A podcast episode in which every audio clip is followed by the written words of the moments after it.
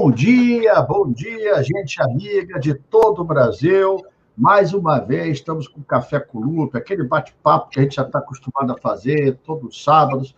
Eu sempre trago personalidades ilustres, militantes, quadros partidários que nos honram, é, para que o Brasil todo e até o mundo conheça, viu? Fernanda e Roberto até vem, olha, vem comunicado de gente de Angola, até de Paris já veio, tá chique, viu? Agora que esse negócio de rede social vai para tudo quanto é lugar. Eu quero pedir licença ao Roberto, porque ele é um cavalheiro e, para mim, é o prefeito mais simpático do Brasil, é, para apresentar a Fernanda, para quem não conhece. Fernanda Ontiveros é uma médica, uma companheira que eu tenho muito orgulho de tê-la visto assumir a prefeitura de Japeri. Japeri é um município muito carente aqui na Baixada Fluminense. Ela é a primeira prefeita mulher a assumir a prefeitura de Japeri. É uma guerreira, uma mulher de fibra. Ela ganhou uma eleição, Roberto, contra tudo quanto é machismo que você pode imaginar. Na cara e na coragem. Uma pessoa de uma personalidade muito forte, muito preparada, ideologicamente muito nossa, e filha de um grande amigo, adoro o pai dela, chama-se Carlos Ontiveros, que não conseguiu aprender a falar o português ainda, tem um sotaque carregado, mas é uma figura humana, é médico, parteiro. Olha, eu andava por ali, Fernanda, no centro, Engenho Pedreira, em Japeri, que é o principal distrito de, de Japeri, é Engenho Pedreira. E cada três pessoas que eu encontrava, duas tinham nascido pela mão do pai dela, do Carlos Ontiveros. Chegou uma vez, viu, Fernanda, que tinha assim, uma senhorinha, a filha e a neta. E Ontiveros, ele tinha um, tem um sotaque muito carregado, a figura humana da melhor qualidade. Olha, esta aqui nasceu com a minha mão, Lupi. Aí a mãe falou, é, mas a minha filha também, oh, eu também nasci. E a neta, eu também, os três gerações nascidas na mão do, do velho amigo Carlos Ontiveros. Fernanda, é muito bom estar contigo, a gente tem muita, deseja muita luz no teu caminho, muita força, o partido se sente muito honrado e orgulhoso de ver a pessoa, a mulher de vanguarda, corajosa que você é. Bom dia, Fernanda, vamos fazer o Brasil te conhecer, querida. Bom dia, presidente Carlos Lupi, bom dia, Roberto, que já foi é, prefeito, né? É, Fortaleza. Do país, de Fortaleza. Dizer que a gente tem um carinho muito grande, não só pela figura do Lupi, que representa o nosso partido nacionalmente, mas também algumas é, figuras que eu tive a oportunidade de conhecer até aí no Nordeste. Visitei a cidade de Brejo Santo, no interior do Ceará, justamente para é, poder trazer é, uma bagagem, um carinho muito grande, não já em relação à educação. Nós vamos conhecer uma cidade que é uma das melhores educações é, futuras, como eu tive a oportunidade de conhecer até aí no Nordeste, a cidade de Brejo, no Ceará, fico muito feliz. É, acredito que o Lupi, né, é, nessa explanação inicial aí, é, onde fala sobre mim, sobre a minha família, meu pai, nossa história política, até aqui na cidade, né, onde eu sou prefeita hoje, Japeri, cidade que eu tenho um carinho enorme, porque eu sou nascida e criada aqui, né, meu pai médico foi um foi pioneiro da saúde na cidade, construiu duas casas de saúde, onde realmente nasceram mais da metade da população da minha cidade, nasceu nas nossas casas de saúde, e hoje eu tenho o privilégio de ser a primeira mulher prefeita da história da cidade, e vamos trabalhar muito para que a gente consiga fazer um governo onde a gente possa cuidar das pessoas e trazer aí, né, no, no quadro do partido, uma boa representação, que o P D T esteja muito bem representado. O P D T tem, historicamente, um partido muito forte no estado do Rio de Janeiro e na Baixada Fluminense também, já é, várias prefeituras, né, tiveram aí pedetistas à frente na, na história, principalmente da, da política da Baixada Fluminense. Um bom dia a todos. Obrigado, Fernanda. Só para explicar, para quem está nos assistindo, a Fernanda está na sede da prefeitura, já sábado, dez horas da manhã, está trabalhando. Ela deu uma pausazinha para bater um papo com a gente e ela está usando máscara justamente porque ela está na sede da prefeitura. Tanto o Roberto Cláudio quanto eu já estamos em casa. O Roberto Cláudio, essa figura, olha, eu vou te dizer, eu conheci na política, eu estou nisso há quarenta e dois anos, é quarenta e dois anos mesmo partido, muita gente boa, muita gente boa, a esmagadora maioria, graças a Deus, das pessoas que eu conheci, são do bem, são sérias, são honradas.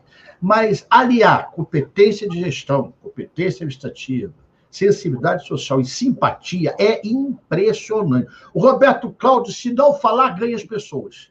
É impressionante isso, onde ele chega. Aqui eu mexo com ele, viu, Fernando? Você conhece, aqui no Rio tem um bloco chamado Simpatia é Quase Amor. Com ele inverte. O amor já é simpatia. Amigo Roberto Cláudio, prefeito que foi de Fortaleza, é, se depender do meu coração, se passar por cima na autonomia sua, pessoal, e na autonomia do partido, se depender do meu coração, é meu direito, né? Eu quero você governador do estado do Ceará. É cedo, é claro que isso tem que ter uma discussão interna, mas ninguém pode tirar o meu direito de cidadão, né? Eu sou filiado ao partido, presidente de um partido, eu tenho o direito de ver o melhor para o Ceará. E eu tenho certeza que você é o que há de melhor na política cearense. É muito bom falar contigo, é muito bom estar contigo. Bom dia, prefeito querido, prefeito permanente. Esse time você vai mais, vai perder, que já entrou para a história da nossa querida Fortaleza e do nosso querido Ceará. Bom dia, Roberto Cláudio. Bom dia, Lupi. Um enorme prazer. Sua, sua bondade, sua empatia, sua liderança com afeto chega até a constranger a gente, porque é de coração mesmo. Quem não conhece o Lupi de perto, esses gestos é, afetivos são muito genuínos e verdadeiros. E talvez seja essa a maior força dele de liderança e coesão. Hoje, um partido que tem crescido muito e que tem nele uma referência, né, de posicionamento político, de seriedade e, principalmente, de cuidado, de cuidado com seus lideranças. Então, muito obrigado, Lupi, pelo convite e pelas palavras sempre generosas e carinhosas. Também saudar a Fernanda, desejando já ela um extraordinário trabalho. Eu estive na sua cadeira por oito anos, Fernanda, aqui em Fortaleza, e, e pude presenciar o prazer que é exercer, para mim, o, o cargo executivo de maior proximidade com o povo. É aquele que é mais cobrado, mas é aquele também que é mais celebrado. É aquele que talvez também consiga fazer de forma mais rápida a diferença na vida das pessoas. Porque os pequenos gestos e ações do prefeito, eles não têm muita demora para chegar na ponta. Eu sei que o primeiro momento é um momento duro, não por acaso você está aí sábado de manhã, que é o momento de organizar a casa, de estruturar processos, de criar uma liga na equipe, mas saber que Japeri agora tem uma prefeita bem formada, treinada, politizada, uma mulher de coragem, de firme, certamente dá à sua cidade muita esperança. Sucesso no seu trabalho, Fernanda. Obrigada, Roberto. Bem, importante a gente bom. ouvir, trocar essas experiências aí com quem já fez gestão, né? Principalmente você que fez gestão de uma capital, então é muito importante essa troca, já, desde já, gratidão. Obrigado, irmão. Agora, Paulo, você está em ideia, vocês estão batendo um bolão já no comecinho do programa, já tem mais de cem recados. Alguns, Arthur Souto está mandando bom dia, Carlos Eduardo, Edson Lopes, Miriam Fonseca, Rinaldo, Jorge César de Caxias, quando eu falo município, eu vou dizendo, Davi Barcelos, Eusa Defido, Dila, Dila, Francisco Ramalho, Souza Antônio Zoraia, Luzardo, Vicente Portela, Romildo, Marcelo Gonçalves, Luciene, Vicente Portela. Gente, é muita gente. Aqui o, o Marcelo Gonçalves é de Macajá. A Carmen Frota, lá de Fortaleza, ela está bombando, já está tomando conta do Brasil. Mas vamos começar aqui nosso bate-papo. Olha, Fernanda, eu tenho uma curiosidade. Como é vencer? É, duas coisas importantes, Roberto. Ela é mulher e é de uma, uma área, infelizmente, em que é, é, muita bandidagem toma conta, né? Não é só lá, é vários setores do Estado, e, e o poder econômico é muito forte, né? Ali, é, normalmente, os prefeitos são eleitos pelos grandes grupos, né? Alguns da lei e outros fora da lei. Como é que é, Fernanda, romper isso? Você é uma mulher, ela é uma obstinada, ela ia lá dois anos antes da eleição, conversando na reunião, você é candidata, você é candidata e você é prefeita. Como é que ganhar é ganhar a eleição num município complexo como Japeri, carente, muita miséria, muita fome, muita discriminação, e romper esse ciclo de tantos vícios, Fernanda? Assim, realmente não foi, não foi uma tarefa fácil. Mas a gente é, se organizou desde o início, a organização eu acho que é muito importante. A gente tinha lideranças, né, dos partidos aliados, a gente teve uma militância que realmente é, não roeu a corda em momento nenhum, apesar de toda, né, tudo isso que você descreveu aí que realmente acontece, o poder econômico, é, enfim, e muita forma de politicagem que é feita, através de fake news, através de... de é, querem oferecer para que é, pessoas que estão ali trabalhando, né, te ajudando num projeto político, pra, tentam até comprar, a verdade é essa, né, ofe oferecendo dinheiro para que as pessoas desistam daquele projeto, ou tentando, de alguma forma, descredibilizar, dizendo que você não tem condição, pelo, pela toda essa diferença econômica, a sua campanha não é viável, você não vai chegar a lugar nenhum, vai ficar no meio do caminho, não vai ter vice, não vai ter partido, tentam até tirar partidos. É, houve uma coisa assim terrível, por exemplo, é, chegaram a oferecer é, vantagens inúmeras para que mulheres desistissem de ser candidatas, para que a gente tivesse dificuldade na hora de montar as nominatas. É, então, tudo isso a gente teve que, que vencer, né? E aí a gente vai vencendo, como a gente diz, no talento, na conversa, é, mostrando que a gente realmente tinha projeto político, que a gente... É, é, tinha um bom plano de governo para a cidade. Aí a gente também traz as nossas raízes, né?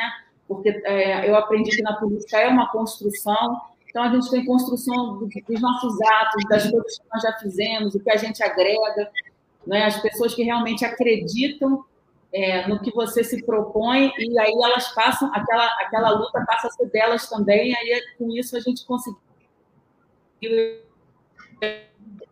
É, muito importante, eu sempre tá trabalhei... um pouco né, teu som. É... Ah, vem aqui, Léo.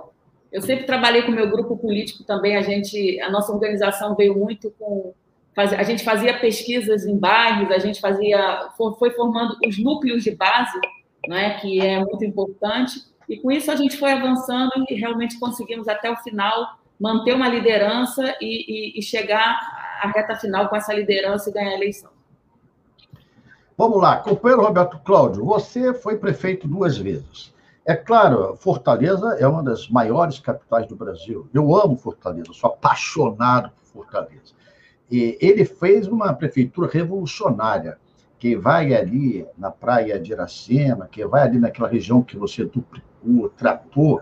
Fica impressionado com a questão da gestão. Mas na tua cabeça, Roberto, qual foi o teu maior desafio ao entrar na prefeitura? Depois, no segundo mandato, já era uma continuidade, mas quando você sentou naquela cadeira, você que tinha sido deputado estadual, mas não tinha ainda uma experiência assim de prefeito, qual foi, na tua avaliação, o teu maior desafio ao sentar na cadeira de uma das maiores capitais do Brasil e das mais importantes? Luca, eu diria que a migração do legislativo para o executivo, né? A gente trabalha numa lógica no legislativo de grandes debates, né, uma lógica deliberativa em torno de leis, em torno de proposições, de ideias, que tem um tempo né, muito mais estendido. Quando você sai do legislativo para o executivo, de imediato se inicia um tipo novo de pressão boa, democrática e saudável da população por resultados administrativos. É uma lógica racional de você montar um plano de governo e ter quatro anos para executá-lo. Ela é fundamental, porque você vai ser cobrado ao final da gestão exatamente sobre a capacidade que você teve ou não de entregar aquilo que foi o seu pacto eleitoral com a população. Entretanto, para além desse pacto eleitoral, que é necessariamente uma obrigação sua entregá-lo em quatro anos, há um conjunto de pressões diárias, de problemas diários que surgem fora desse cronograma de expectativa, que exigem do prefeito, se não uma solução, um posicionamento. Então, a dinâmica está, está fora do controle, é fora do controle como você tem, por exemplo, durante o mandato legislativo, em que você basicamente estabelece as suas pautas de mandato, né, e corre ali na raia que você planejou correr ao longo dos quatro anos. O executivo não funciona assim.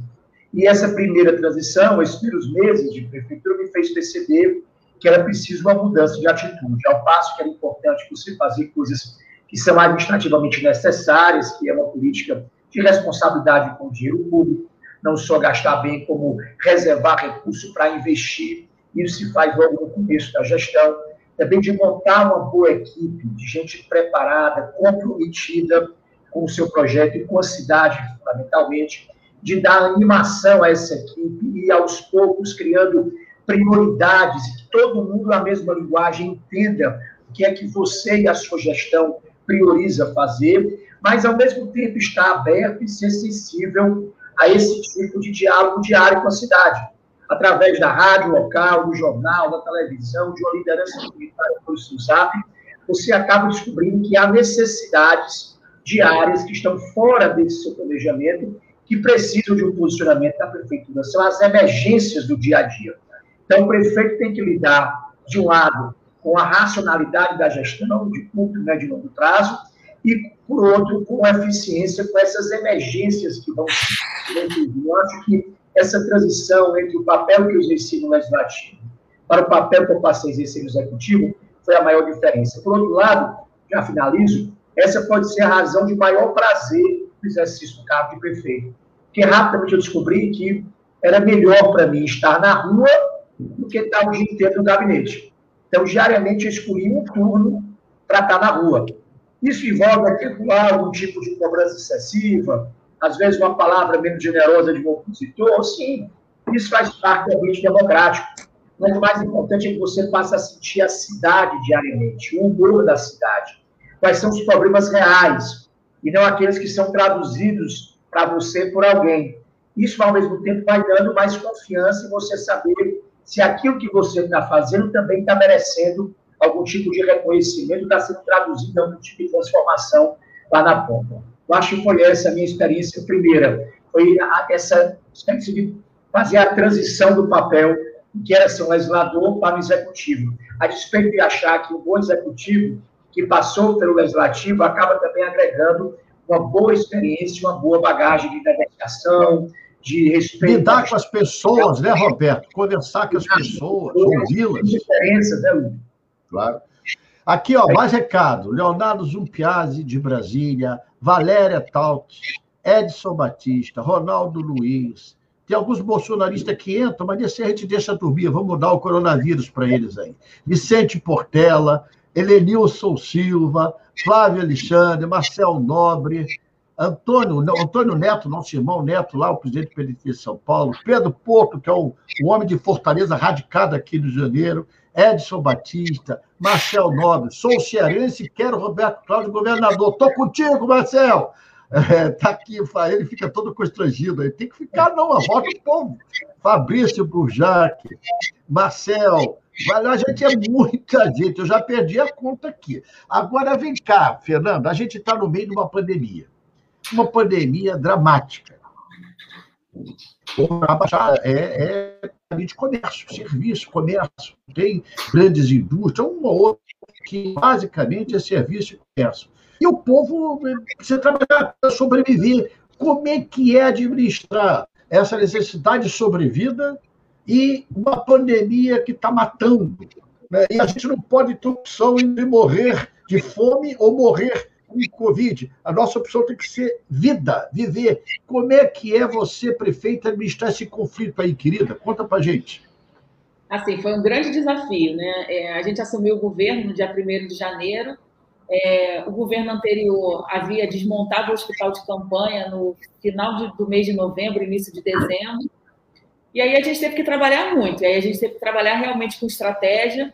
É, aí eu montei uma ala é, para pacientes com síndrome gripal dentro do hospital, onde a gente é, abriu mais leitos, equipou melhor, né, com, com respiradores, monitores. E, ao mesmo tempo, também, na, na, na segunda quinzena, primeira quinzena de janeiro, a gente já teve a missão de começar todo o processo de vacinação contra a covid dezenove. Aí a gente teve que estruturar a nossa rede e aí realmente organizar a vacinação, né? Porque o, o governo federal compra, o governo do estado distribui e os municípios é que tem a missão realmente de fazer a vacina chegar no braço, né, da, da, da população. E aqui, graças a Deus, a gente tem conseguido fazer um, um bom trabalho, né? Aproveito até aqui para parabenizar a secretária de Saúde e a subsecretária de Vigilância e Epidemiologia, e que tem, tem trabalhado muito com a equipe de, delas, né? E conseguimos já imunizar mais de, aplicar mais de dez mil doses da vacina contra a Covid. Mas o trabalho é, é árduo. Fiz um decreto... Só, né? Só para todo mundo ter ideia, Fernando, qual é a população hoje de Japeri? Em torno de cento e cinco mil habitantes. Mas a, essa faixa de risco chega a quantos, mais ou menos? Ah, de, dos imunizados? É. Possível? Ah, mais ou menos, sim, é, dez a quinze por cento, vinte por cento mais ou menos dos idosos. Né? A gente tem uma população aqui muito grande entre crianças, né? A população infantil aqui é muito grande e a população na faixa etária aí do, entre vinte e cinquenta anos também é maior. Os idosos são, são em, em menor quantidade, né? Mas é, foi um desafio muito grande. A gente já está aqui vacinando na sexta-feira ontem. A gente já chegou aos sessenta anos, estamos vacinando é, pessoas na faixa etária dos sessenta anos.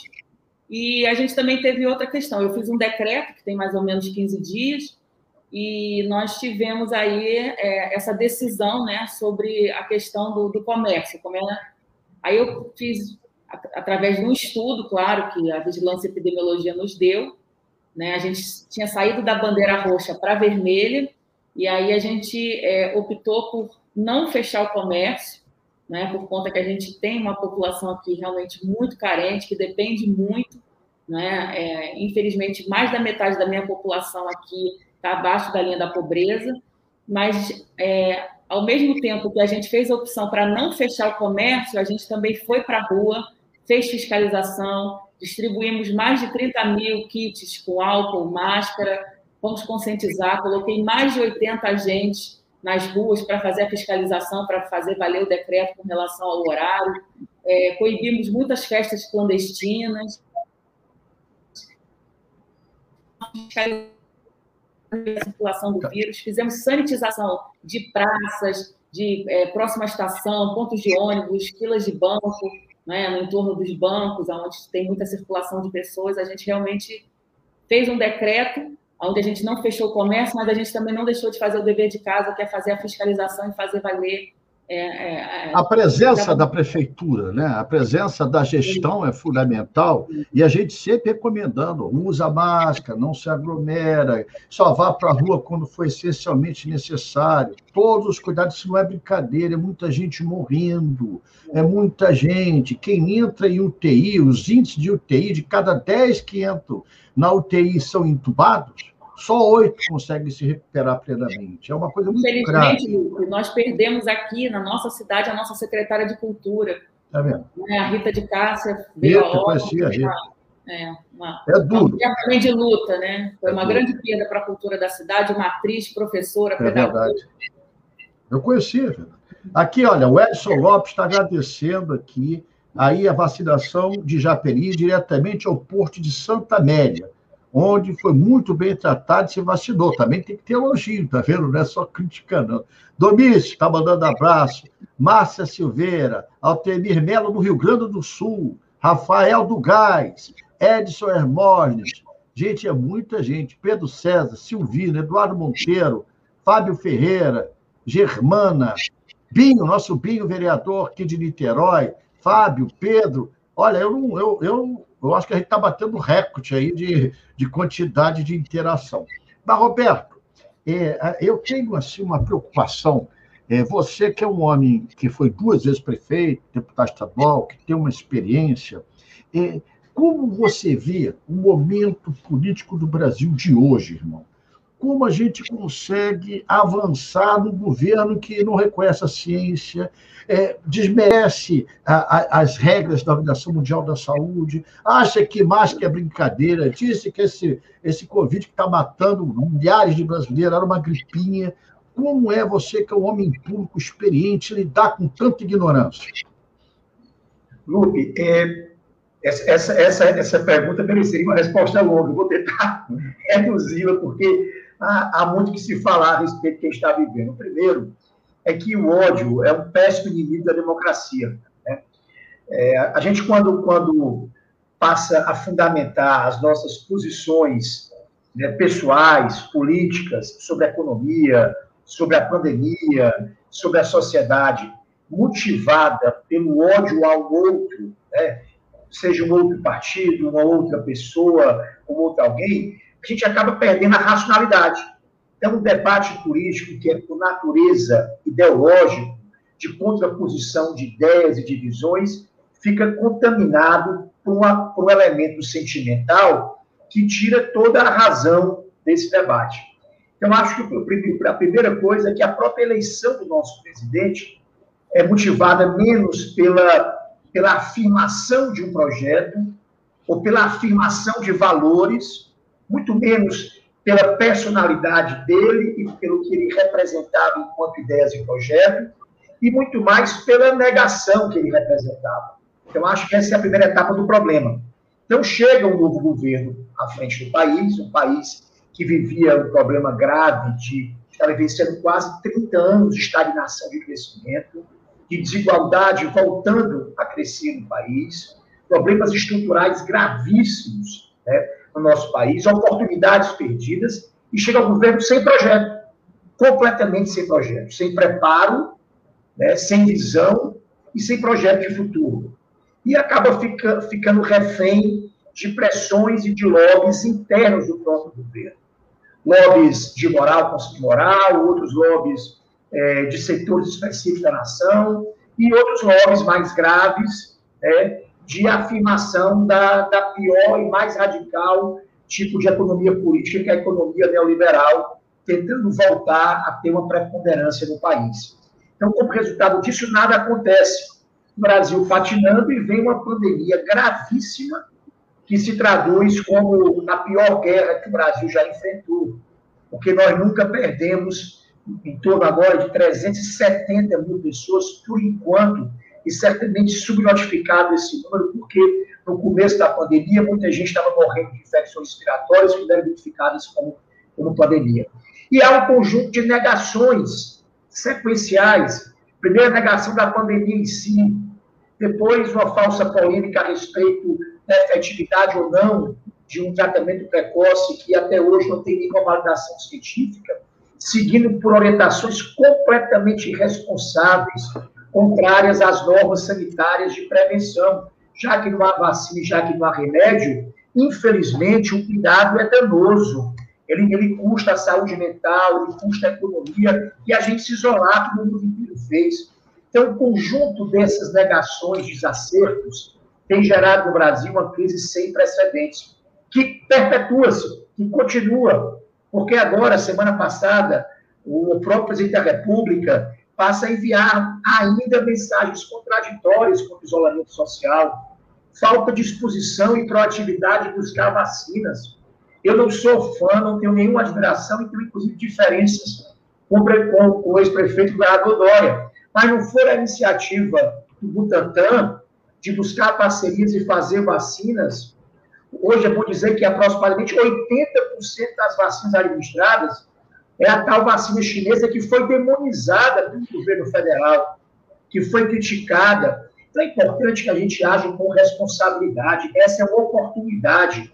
O Brasil democrático, inclusive democraticamente, produzir união, coesão, chamar cientistas, academias, instituições democráticas, governadores e prefeitos, e produzir um pacto, um pacto óbvio pela vida, em defesa das pessoas, da, agora também da economia e da retomada do crescimento. Olha os Estados Unidos, o esteio da economia liberal do mundo, fazendo política anticíclica, inclusive comprando um título público, que é uma forma de emitir moeda para produzir crescimento econômico, fazendo investimento público, vacinando as pessoas, e o Brasil aqui a revelia como, como um navio perdido em alto mar. É um momento gravíssimo. E, para finalizar, Lupi, quem tem cumprido o papel em substituição à ausência de um Estado nacional forte, agregador, pacificador e promotor, né, da, da, da União Nacional, tem sido governadores e prefeitos. Olha, olha o que a Fernanda disse, o que ela está fazendo, certamente com recursos próprios, é bom que se diga, porque há uma fake news aí, terrivelmente falaciosa e irresponsável, que prefeitos e governadores têm ganho recurso público baseado em número de óbitos. Isso é mentira, é só olhar a portaria do Ministério que vincula critérios. Isso é, além da tragédia em si, há, há uma, uma série de gravidades que prefeitos e governadores têm que lidar com esse fato. Mas são prefeitos e governadores que têm utilizado o seu papel, inclusive, para extrapolar as missões que são responsáveis para poder proteger a vida da população. Olha aí, Roberto, tem um monte de fã-clube teu aqui, ó. Camila Mila, Roberto, você é o cara. A Beth Fontinella, doutor Roberto, the best. É, é. O Adriano Silva, olha, tu tem um time aqui, rapaz. Tá aqui um monte de abraço e beijo também para nossa querida... Um abraço e beijo para todo mundo também. Graciele Alves, está aqui também Samara Rocha, Márcia Silva Serra, Maria José Silva, da M T aqui do Rio. Gente, está o Sérgio Paixão, lá de Costa Rica, trabalhou com a gente lá no Ministério do Trabalho, mandando um abraço. É muita gente boa assistindo. O Ibope de vocês, ó, está lá no alto. Agora, Fernanda, eu faço uma coisa aqui, que é uma, uma, uma homenagem que a gente criou, chamada Imagens que Falam, onde a gente pede, pega, um, mas como se fosse abrir um álbum de fotografia para fazer uma homenagem aos convidados. Quero começar contigo. Olha, vê se ficou legal as nossas imagens que falam. Bota aí, produção. Imagens que falam.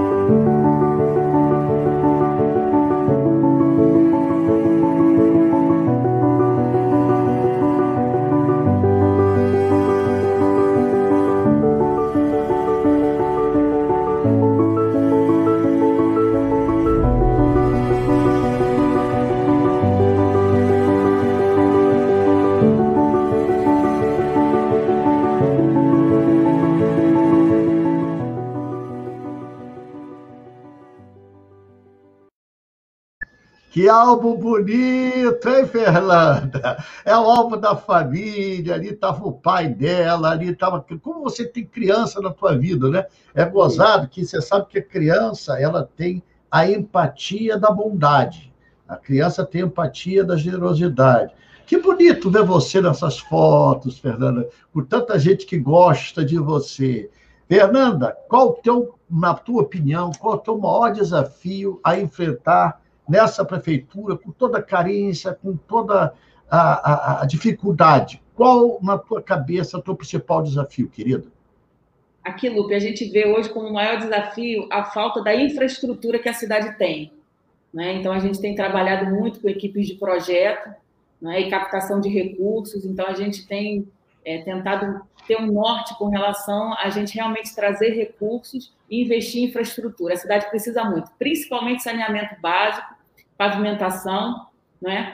E, claro, políticas públicas que a gente também tem que pensar é, diariamente, né, em aplicar as políticas públicas é, de saúde, de educação, de assistência social, mas a, a cidade precisa muito de infraestrutura e acredito que esse será o nosso maior desafio e aonde a gente vai tentar dar mais atenção aí nos próximos quatro anos.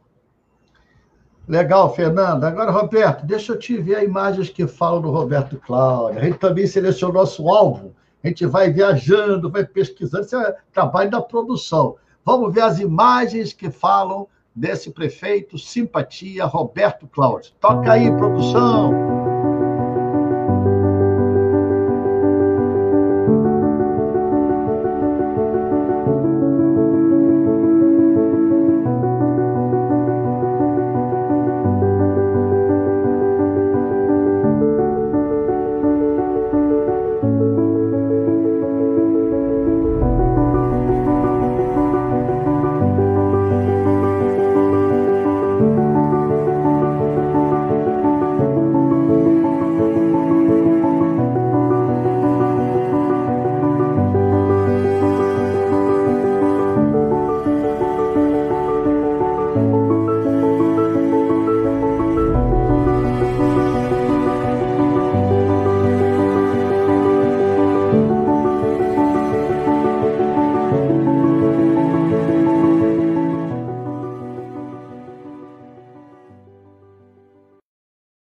Esse álbum é bonito, hein, Roberto?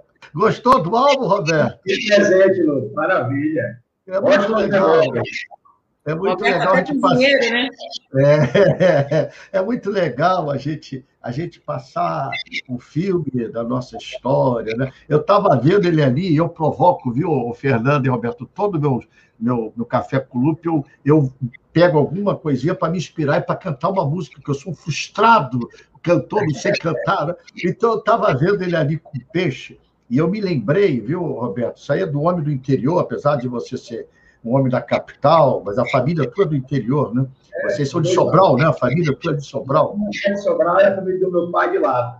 É, tudo começa em Sobral, não tem jeito, Fernando. O Ciro, quando fala, tudo passa por Sobral, impressionante. Tinha uma música que fazia muito sucesso, vocês não eram nascidos, e era o meu pai que botava para ouvir, do Nelson Gonçalves, que era assim... Eu não quero outra vida pescando nos rios de Jereré. Tem peixe bom, tem siripatola que dá no pé.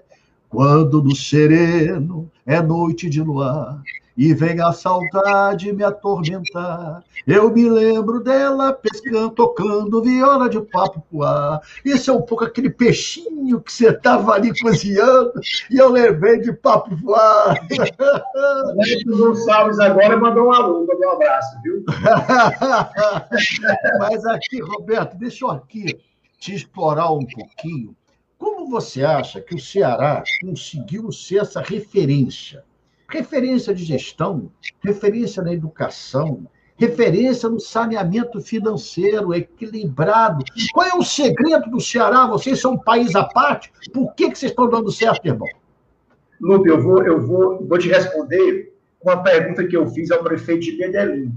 E, e assim, eu, tão perto de mim a resposta para a minha pergunta, eu fui buscar a resposta lá em Medellín. Eu estava no começo da gestão de, de, de prefeito, primeiro mandato, segundo, terceiro ano, e fui para o encontro internacional em Medellín. Medellín... Saiu, saiu a voz. Opa. Então, voltou, naquele voltou. ano, dois mil e quatorze, dois mil e quinze, eu perguntei ao Gaviria, que era então prefeito de Medellín, qual era o segredo. Medellín tem o tamanho de Fortaleza, basicamente a mesma renda per capita, com pouca diferença, e virou uma cidade super inovadora. E lá não tem reeleição, se não me engano, seu mandato de quatro, cinco anos. E ele falou assim, olha, a gente teve um grande plano lá para trás, há trinta anos atrás, tivemos, em média, em média, bons governos, e tivemos muita responsabilidade com a continuidade das coisas. E foi isso que fez com que Medellín fosse, incrementalmente, né, a cada quatro anos, evoluindo, dando passos no sentido de se transformar. Eu acho que o Ceará tem muito disso. Primeiro, tem um povo que convive com a diversidade geográfica muito grande. A gente tem quase oitenta por cento do nosso solo, né, cristalino, com dificuldade de produtividade. Talvez isso tenha feito a nossa gente utilizar outros talentos, né, depender menos da natureza, dos, da, dos recursos naturais e se reinventar. Né, se reinventar. Eu acho que, essa é uma, acho que essa é uma marca do povo cearense. Mas tivemos cortes históricos importantes.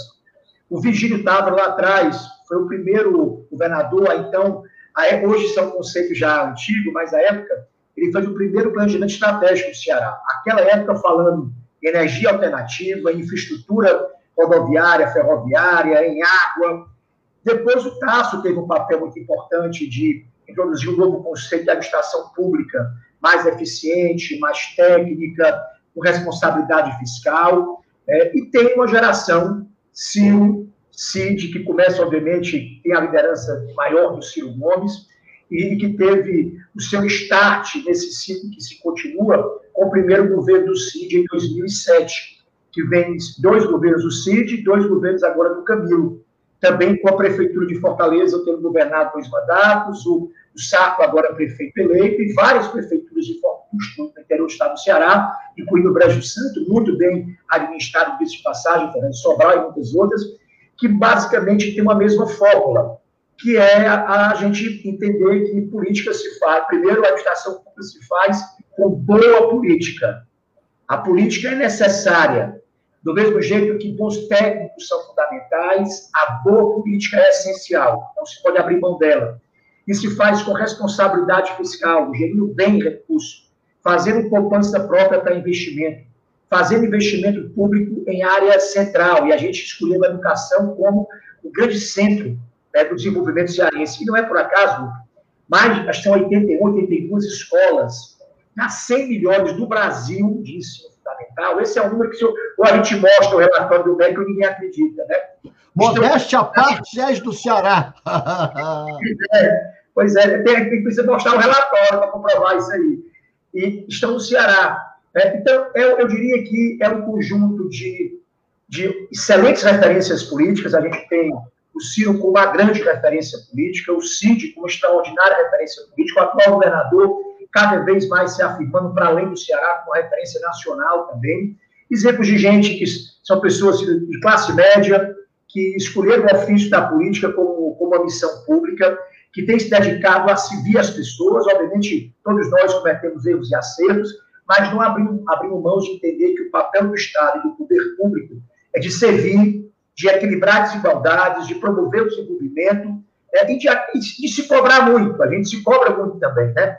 Então, quando está bom, a gente tem que trabalhar para ficar ótimo, né? Então, eu diria que eu acho que essa é uma forma de dar certo, além de ter muita gente boa, né, nos parlamentos, na militância partidária. A gente tem uma turma muito qualificada e muito boa, que tem ajudado a, na, nas secretarias técnicas, que tem ajudado a construir um projeto que eu diria que está em andamento e tem dado resultados em algumas áreas que são, de fato, exemplares ao Brasil. Agora mesmo, para finalizar, a Globo News, aí, os jornais nacionais todos fizeram uma matéria de um estudo de Harvard, que foi publicada na revista Science, demonstrando que o Estado do Ceará foi um Estado modelo é, de resiliência, que foi a medida que eles usaram para avaliar os estados de resiliência no enfrentamento à covid dezenove.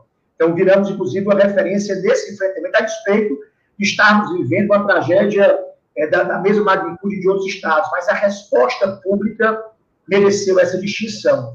Eu diria também que, para além disso, essa união de esforços, esse trabalho em torno de propósitos e de ideias, também é uma marca diferente do que tem acontecido lá no estado do Ceará. Obrigado, amigo Roberto. Fernanda, deixa eu passar para você ver. É, um, a gente selecionou uma fita tua, depois vamos ter outra do Roberto Cláudio, algumas falas de vocês. Então, vamos. É, a gente, eu, eu tenho esse sentimento, eu não gosto de me ver falar, não, acho horrível. Mas a gente posta para as pessoas verem, né? Então, vamos ver a fala da Fernanda, nossa querida prefeita Ontiveros, em um determinado momento. Vê se você, o que, que você acha disso? Coloca aí, produção. A prefeita Fernanda Ontiveros e o secretário de Saúde, Francisco Nacélio, estiveram presentes no primeiro dia de vacinação, acompanhando a equipe de imunização. A gestora e médica falou da sua felicidade com a chegada da vacina. Eu acho que hoje a felicidade é dupla, né? Pelo fato, eu como médica estava realmente na, na linha de frente, né, antes até da, da candidatura. E hoje, como gestora, a gente sabe da nossa responsabilidade, né, de executar, né, porque nós que nós somos os municípios, nós estamos na ponta, né. Então a gente é, é muito fundamental nesse processo para a execução, para realmente fazer a vacina chegar até o paciente, até o, o morador, né, da nossa cidade. É isso, tá vendo? Ela é prefeita, fazendo a vacinação de máscara, indo de encontro à população. Isso é muito legal. Mas, Fernanda, eu tenho uma, uma curiosidade. Por quê? Você, além de, de ser mulher, além de todos as, os preconceitos, você da Baixada, não é fácil, viu, Roberto? Você não tem ideia o que, que é a nossa querida Baixada Fluminense, complicações, né? E ela é filha de, de, um, de um homem maravilhoso, meu amigo pessoal, Carlos Ontiveros, que também é da política. Então, ela teve que superar vários tipos de dificuldades, inclusive, que eu sempre falo isso para o Carlos, se é a melhor obra do pai. Ela é muito melhor do que o Carlos Ontiveros. Eu falo isso brincando, mas a gente brincando, mas falando a verdade. Como é que é vencer tanto tabu, filha? É, porque ele era um homem muito conhecido, foi vice-prefeito, vereador, presidente de Câmara, é uma personalidade muito forte, médico muito querido, e a Fernanda comendo a beirada, foi chegando, foi chegando, de repente ela ganha a prefeitura, que era o sonho do pai, que era o sonho do Carlos Ontiveros. Se eu estiver exagerando, tu fala. Como é que é isso, Fernanda? Conta pra gente. Assim, é, realmente, é, a gente... Quando eu cheguei, conversei com ele... Né, porque ele tinha vindo, né, de uma eleição de deputado federal é, em dois mil e dezoito, onde ele teve doze mil votos aqui na cidade, né? É, então, isso chancelava ele até nessa eleição de dois mil e vinte para ser um candidato a prefeito. É, e era o quadro até do partido, né, por sempre estar nessa militância. E aí eu conversei com ele e falei, pai, eu acho que agora é o momento de eu lançar o meu nome. Já vinha tendo conversa com alguns amigos, né, de partidos de base, enfim. E a gente, a gente chegou à conclusão que a, que a cidade hoje precisa de um novo nome, a gente precisa trazer uma renovação. E, e a gente, conversando, decidiu, né, através de alguns nomes, que o meu nome estaria bem cotado e a gente vai fazer uma pesquisa para ver. Aí ele falou, mas você tem certeza que você vai ser candidata a prefeita? A política aqui é pesada, enfim, é, você vai ter que abrir mão, a, a tua profissão já te consome muito, você vai ter que conciliar isso, é muito, é muito complicado, eu já vi candidato a prefeito duas vezes, tem toda a questão econômica, articulação. Aí eu falei, não, eu quero tentar. Então, nós fizemos a primeira pesquisa e realmente meu nome já apareceu bem, numa boa cotação. E aí nós começamos assim, mas é, é complicado porque quando você vem, você tem uma referência até na cidade, alguém da sua família já teve mandato, né? Então tudo é meio é, é, é complexo, divergem muitas opiniões, mas a gente também não, não... A gente trouxe a coisa boa também, que ele teve mandatos é, suaves, não é? E, claro, também a raiz que a gente tem na cidade, né? Dele ter sido o primeiro médico, eu, eu, eu também segui a profissão dele, trabalhei ele como obstetra, eu como pediatra, então a gente sempre se também completou e fomos com, com, com os amigos, com os parentes, com, com os amigos de infância e levamos uma campanha e conseguimos conquistar a cidade e realmente ter êxito. Mas é, tá é complexo. Ela, ela é o orgulho do pai e ele está vendo a gente. Ontiveros, ele é muito melhor do que você, só para provocar. Roberto, deixa eu ver uma fala tua, a gente vai selecionando e vai pegando para ver. Eu, eu você achei... só me permite um comentário. Claro, claro. Aqui para falar aí a ação da mulher trabalhista, né? É, o quanto faz bem, Fernanda, vê-la exercendo com entusiasmo essa função para inspirar a participação de outras mulheres na atividade. Claro. Ainda, ainda é um ambiente muito orientada pelo comportamento masculino, muitas vezes machista, é, e que precisa da sensibilidade, da alma da mulher, da competência e honestidade feminina para poder qualificar. Então, é muito bom para as mulheres, certamente, tê-la como exemplo para poder estimular uma maior participação e da, das mulheres na atividade política brasileira e também, no nosso caso, no Ceará, em Fortaleza. Eu vi aqui que a Cristina Brasil comentou que aquele preside a M T lá no Ceará, certamente... inspirado. É isso mesmo. A Maíra Vilar, a Maíra Vilar nossa, foi nossa candidata a prefeita lá em Jaboatão dos Guararapes, a segunda cidade do estado de Pernambuco. Está mandando um beijo para vocês. E a Maíra é, é outra mulher guerreira, é mãe, guerreira, está lutando. Obrigado, Maíra, por estar assistindo a gente. Vamos ver agora. Produção, bota aí a fala do Roberto para a gente ver a performance. A performance do Roberto Cláudio dessa fala. Coloca aí para a gente ver a fala do Roberto Cláudio. Oi, pessoal. Ainda no Barroso aqui, a gente está numa creche, no Futuro Sei, está sendo construído, aqui bem no limite do João Paulo com o Sítio Estrela, mas ainda no bairro do Barroso, um equipamento que vai servir à educação infantil em tempo integral. Será muito importante para a educação nos primeiros anos de vida, que está com previsão de entrega já para setembro. Daqui eu passarei ainda... rapidamente numa escola em tempo integral, também no Barroso, já no Jardim Violeta, que é um outro conjunto também do bairro Barroso, vamos passar em frente do Areninha, que está em fase final de acabamento.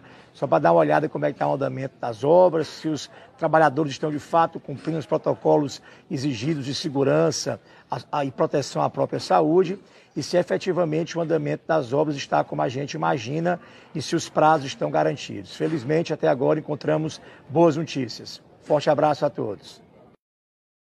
Olha o Roberto Cláudio na rua, tá vendo? Ele não fala, não. A gente foi pegar a fita que casa com aquilo que ele, que ele falou aqui, da presença do prefeito, de um terço do tempo dele estar na rua. A importância disso, Roberto, é importante, principalmente para a Fernanda, que está começando na sua primeiro mandato agora, se Deus quiser, vai ser reeleita, porque ela vai ser uma grande prefeita. Para você, a maior importância de estar na rua é acessibilidade, é corrigir rumos, é ao ouvir as pessoas também, ouvir as queixas, é a tua sensibilidade, como eu já falei, de olhar e ver como é que estão as coisas. O que te dá mais é, é, reação? O que te, que te faz, te impressiona mais com, como prefeito estar na rua? O gabinete tende a nos blindar demais, né, Lupe? Isso é natural. Né?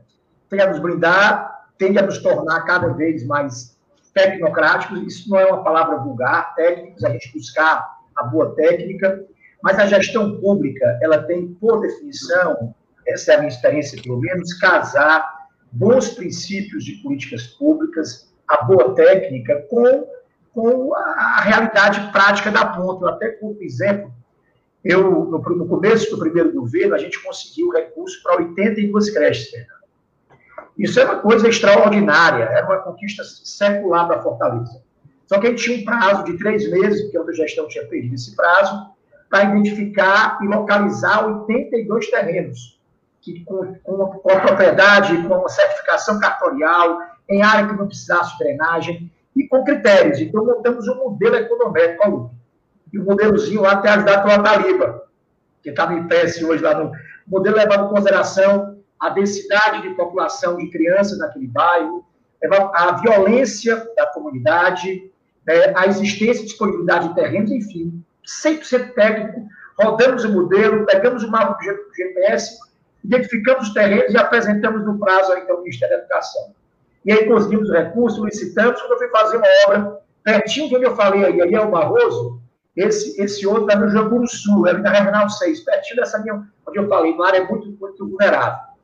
E aí eu tive a informação que a comunidade deixou começar a obra, que tava, fez uma barreira para o trator não entrar e tal, e eu me mandei para lá de manhã logo, achando que era coisa da oposição. Acaba já vai para lá zangado, achando que é oposição. Né?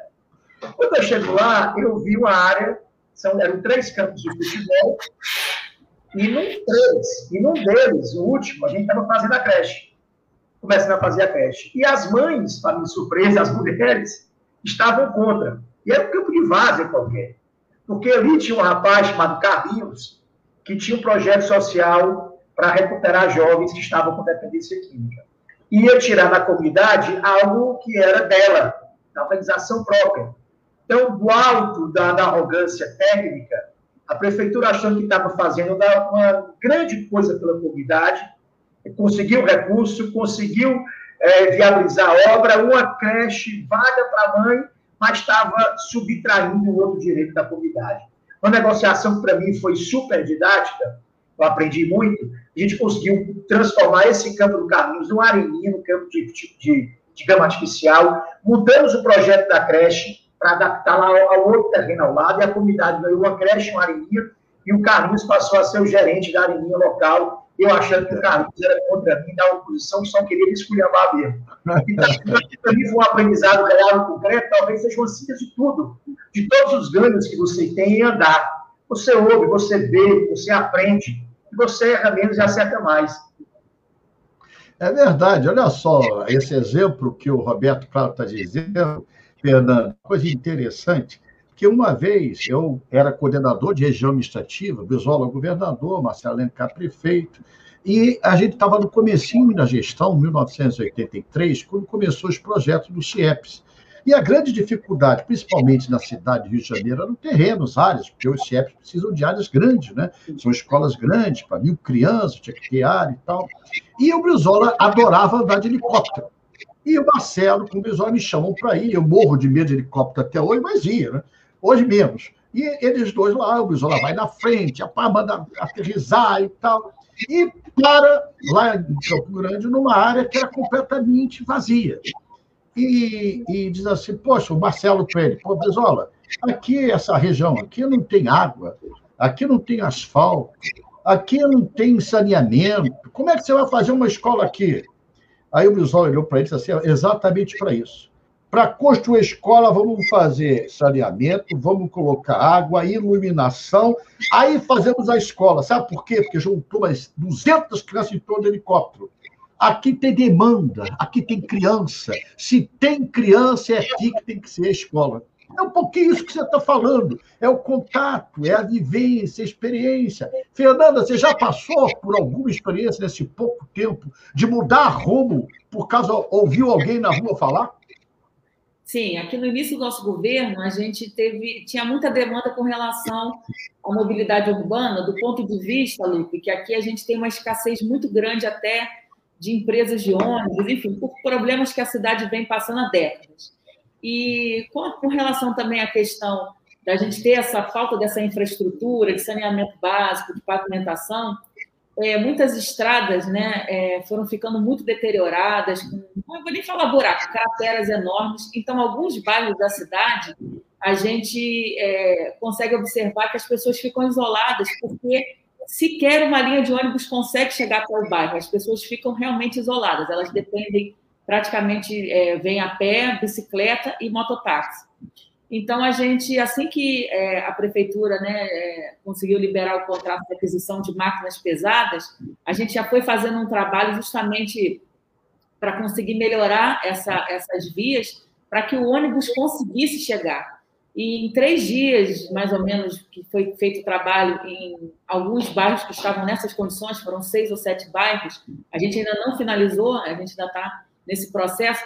Só o fato de você conseguir melhorar a situação da rua, às vezes até num paliativo inicial, e o ônibus conseguir chegar, eu tive assim, uma chuva de, de, de mensagem no meu WhatsApp, assim, prefeito, obrigada, hoje foi a primeira vez que o ônibus entrou, depois de tantos meses, você está tentando tirar a gente do isolamento, e ainda não é o que a gente deseja, a gente quer realmente levar saneamento, pavimentação, iluminação pública, melhorar a condição, ter um projeto é, real de mobilidade urbana, onde a gente consiga contemplar, né? É, é, a diversidade que uma mobilidade urbana precisa, com relação à ciclovia, a gente está em construção de uma ciclovia aqui na cidade, já começamos no início do governo, enfim, mas integrar todo esse sistema de mobilidade urbana, mas o, o, o pouco que você consegue fazer no momento onde tem pouco recurso ainda, mas você vê que já faz a diferença na vida das pessoas, e a gente se sente assim, sabe, dá uma... uma... Eu, eu, eu fiquei feliz porque alguma coisa que eu não, não observei como ia impactar tanto na vida, né, daquelas pessoas que estavam naquele bairro, realmente elas ficaram assim felizes, e aí foi essa troca realmente que faz, aí, quando a gente consegue observar que a gestão pública consegue mudar a vida de algumas pessoas ou melhorar num período. Então isso realmente, para mim, que é o meu primeiro mandato, né, eu saí da linha de frente, né, como médica e, e, e caí numa gestão pública, realmente é quando a gente começa a ter essas trocas com a população. E realmente quem dá esse feedback é a população. É quando você tem esse isso contato aí, Fernanda, com eles. Só para provocar quem reclama que toda hora eu estou cantando, isso aí lembra Chico Buarque de Holanda, quando dizia numa música gravada pela Anja Maria, dizia assim, são casas simples com cadeiras na calçada e na fachada escrita em cima que é um mar. Isso é o povo brasileiro, né? É simples, é singelo, só um gesto. Lindo, né? É, faz a vontade de chorar, né? É verdade, é verdade. Olha aqui, ó, tá mandando um abraço para vocês a mais elegante deputada do Brasil, Marta ah. Rocha. Tá mandando um abraço para o Cláudio, melhor prefeito da história de Fortaleza, agradecendo os ensinamentos que teve quando visitou sua gestão. Fernanda, sucesso, é bom ver você. Gente, olha, eu peço desculpa, mas tem mais de duzentos e cinquenta recados nessa uma hora aí, para você ver como é que o Ibope de vocês, ó, ó, tô batendo a Globo. Tá aqui Lucas Mello, Andréa Cook, Jorge César, Moaco Chaves, Andréia, Sâmara, ai, Jesus, Francisco Moura, Carlos Eduardo, Zoraia, já falei. Gente, é muito... Leonardo Brito, obrigado, irmão. É, é, é, é, é, gente, é. Júlio Ramos, Natália. Gente, é muita gente mesmo. Eu peço desculpas, mas não consigo falar todo mundo, né? Mas, Alberto, olha, nem doeu. Nós estamos chegando no finalzinho. Eu peço... Eu tenho muita gratidão por vocês participarem. É uma coisa singela, simples, como eu sou. É um pouco para mostrar ao Brasil que esse partido é forte, é pujante, tem liderança, tem mulheres de fibra preparada, tem prefeito simpatia e competente como você, Roberto Cláudio. Muito obrigado, viu, irmão? Dá a tua palavra, é livre. Só não vale xingar a mãe, o resto você fala o que quiser. Tá sem som. Lupe, brigadíssimo. Eu que agradeço... iniciar esse sábado com uma conversa tão leve sobre políticos do Brasil. A gente está precisando fazer isso em vários ambientes. Mais do que nunca, o Brasil precisa politizar as suas discussões sobre tudo, sobre tudo, sobre valores, sobre democracia, sobre política, sobre economia, sobre pandemia. E a gente precisa de fóruns como esse. E quando, é, quando a recepção e a liderança é generosa como a sua, a gente fica muito mais à vontade, né, Fernando? Muito obrigado pelo convite. Desejar muito sucesso a Fernanda, certo? Só pela breve experiência de que a firmeza e a sensibilidade das mulheres fortes para que a Fernanda desenvolva um trabalho extraordinário e histórico para a Japeri. E eu queria terminar dizendo que se o momento é dramático ao Brasil, e é mesmo, é singularmente dramático ao Brasil, a gente precisa, mais do que nunca, ficar olhando para dois mil e vinte e dois. A gente precisa pressionar, pressionar para mudanças de posicionamento do atual governo, a C P I servirá para isso, as instâncias democráticas servem para isso, por mais que as respostas sejam precárias do atual governo, precisamos pressionar para uma atitude responsável e solidária em relação à pandemia, mas precisamos também nos preparar para dois mil e vinte e dois. E, e não, se, não se olha para dois mil e vinte e dois sem imaginar o Brasil como um projeto, com uma visão e com uma liderança que tenha inteligência, experiência, competência e coragem, mais do que nunca, coragem para liderar o Brasil nesses tempos. E com muito respeito aos demais partidos, inclusive muitos deles aliados nossos, quem tem hoje uma visão de um projeto nacional completo, escrito, apoiado por técnicos, inspirado pelos problemas nacionais e com uma visão, inclusive, inédita a respeito do futuro, e que tem esse nome preparado pela experiência da vida e pelos exemplos de dignidade, é o P D T, e esse nome todos nós conhecemos bem, é o nome do, do nosso especial bem-querer, né? Que é o Ciro. Então, que a gente passe a discutir o país com muita seriedade do presente, mas, fundamentalmente, discutir o, o, o Brasil do futuro, porque esse é o momento, a gente está cansado de um drama mal resolvido há muitos anos, que é a falta de crescimento e a falta de prioridade ao combate à desigualdade. Muito obrigado pelo convite, uma honra. Obrigado, Roberto. Fernanda, me ajuda numa coisa, na tua despedida, me ajuda a convencer o nosso Ontiveros a ser candidato a deputado, eu quero ele com a bandeira do P D T, vamos ajudar você agora, prefeita, dando uma mão para ver o Ontiveros deputado, que ele vai ser um grande, ele foi um grande vereador, ele é combativo, ele tem sentimento popular, me ajuda nisso, querida, estou te provocando ao vivo e a cores para todo mundo saber. Obrigado pela tua presença, Fernanda, você é muito querida, a gente deseja todo o sucesso do mundo, a bênção do manto sagrado de Nossa Senhora te protegendo e que a luz divina te ilumine sempre. Dá a tua palavrinha e muito obrigado. Primeiro, agradecer imensamente, né, a, a oportunidade de estar aqui com vocês, é, aprender muito com, com o Roberto Cláudio, né, que é uma referência é, do nosso partido, o trabalho que ele fez, né, lá à frente de uma grande capital do Brasil, que é Fortaleza, dizer que eu tenho um carinho, Roberto, muito especial pelo seu estado, porque tive a oportunidade de conhecer a cidade de Brejo Santo justamente para trazer uma bagagem com relação a essa educação diferenciada, não é? Porque quando a gente olha, eu falo para você, porque a minha cidade aqui em Japeri, a gente tem um dos piores I D E Bs do estado do Rio de Janeiro. Então, quando eu estive em Brejo Santo, eu tive a oportunidade de sair com uma bagagem e uma visão totalmente diferente da educação, onde a gente sabe que a educação pública, quando os recursos, quando você traz os bons técnicos, quando você faz aquilo com excelência, ela dá bons resultados. Eu sei porque eu estive na cidade de Brejo Santo e eu, eu vi crianças dizendo que o que, que você quer ser quando crescer? Eu quero ser professor, professora. Eu vi a comunidade ali, né, muito próxima do governo, principalmente da Secretaria de Educação. Eu quero aproveitar esse momento também para mandar um grande abraço para a professora Jaqueline Bragamente, que foi secretária de Educação lá de Brejo Santo por mais de dez anos, a família Landim, que também fez uma diferença muito grande na cidade, e dizer que a gente fica muito feliz, a gente fica inspirado. Eu acho que realmente o debate ele é fundamental, a gente está entrando aí no, no processo aí já para dois mil e vinte e dois, nós temos boas referências realmente no partido, bons quadros, e que a gente vai fazer um trabalho para a gente honrar. Quando o Lupi esteve aqui comigo na minha campanha, faltando, acho que faltavam mais ou menos uns dez dias para a eleição, a gente fez é, compromissos em praça pública, principalmente com relação à educação pública de qualidade. Eu tenho ideias de cuidar dos C I E Ps aqui da nossa cidade, a gente tem um projeto também para eles, e dizer que a gente está muito feliz, muito esperançoso, eu tenho certeza que o nosso partido vai representar muito bem na, na, na próxima eleição, porque nós temos bons quadros. Obrigado, obrigado Fernanda, obrigado, Roberto Cláudio, a todos que estão no nome, principalmente a juventude. Gente, não abusa agora, esse coronavírus aí está pegando jovens, não brinca com isso, nada de balada, deixa a balada para outro momento, agora é hora de se cuidar, de usar máscara, de não aglomerar, não adianta você imaginar que não vai te pegar, porque essa doença ninguém sabe o que é, o desconhecido. É a pior arma que tem essa doença, o desconhecimento, ninguém sabe o que é. Cuidado, gente, se cuida. Quem puder, vacina quando chegar a hora. Máscara, não aglomere. E que Nossa Senhora, no seu manto sagrado, proteja todo o povo brasileiro. Amém. Nossa Senhora, nos dê a mão, cuida do nosso coração, da nossa vida, do nosso destino. Cuida de nós, Nossa Senhora, de todo o povo brasileiro. Obrigado, gente. Tchau. Obrigado, Fernanda. Obrigado, Roberto. Obrigado a todos que estão nos dando audiência agora. Obrigado.